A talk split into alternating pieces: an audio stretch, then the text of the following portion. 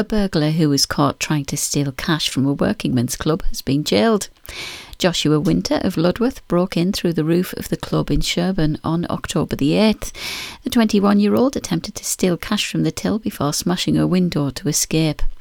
Unfortunately for him, he left his blood at the scene after cutting his arm on the broken window and was swiftly arrested by officers on suspicion of burglary.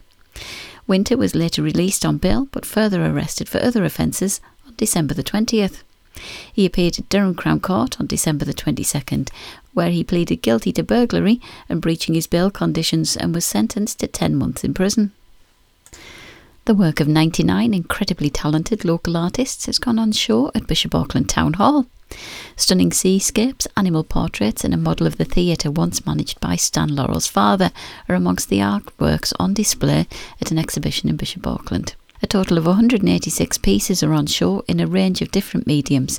The open call exhibition is on show in Bishop Auckland Town Hall's gallery until the 17th of February. And finally, schools and communities across County Durham are being urged to make their new year a positive one by planting trees. Just days away from the application deadline closing, the Woodland Trust still has 300,000 trees up for grabs as part of its free trees scheme.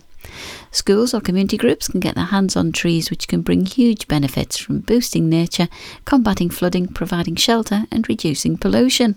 Applications for free trees close on Monday, the 8th of January, and are available on the website woodlandtrust.org.uk.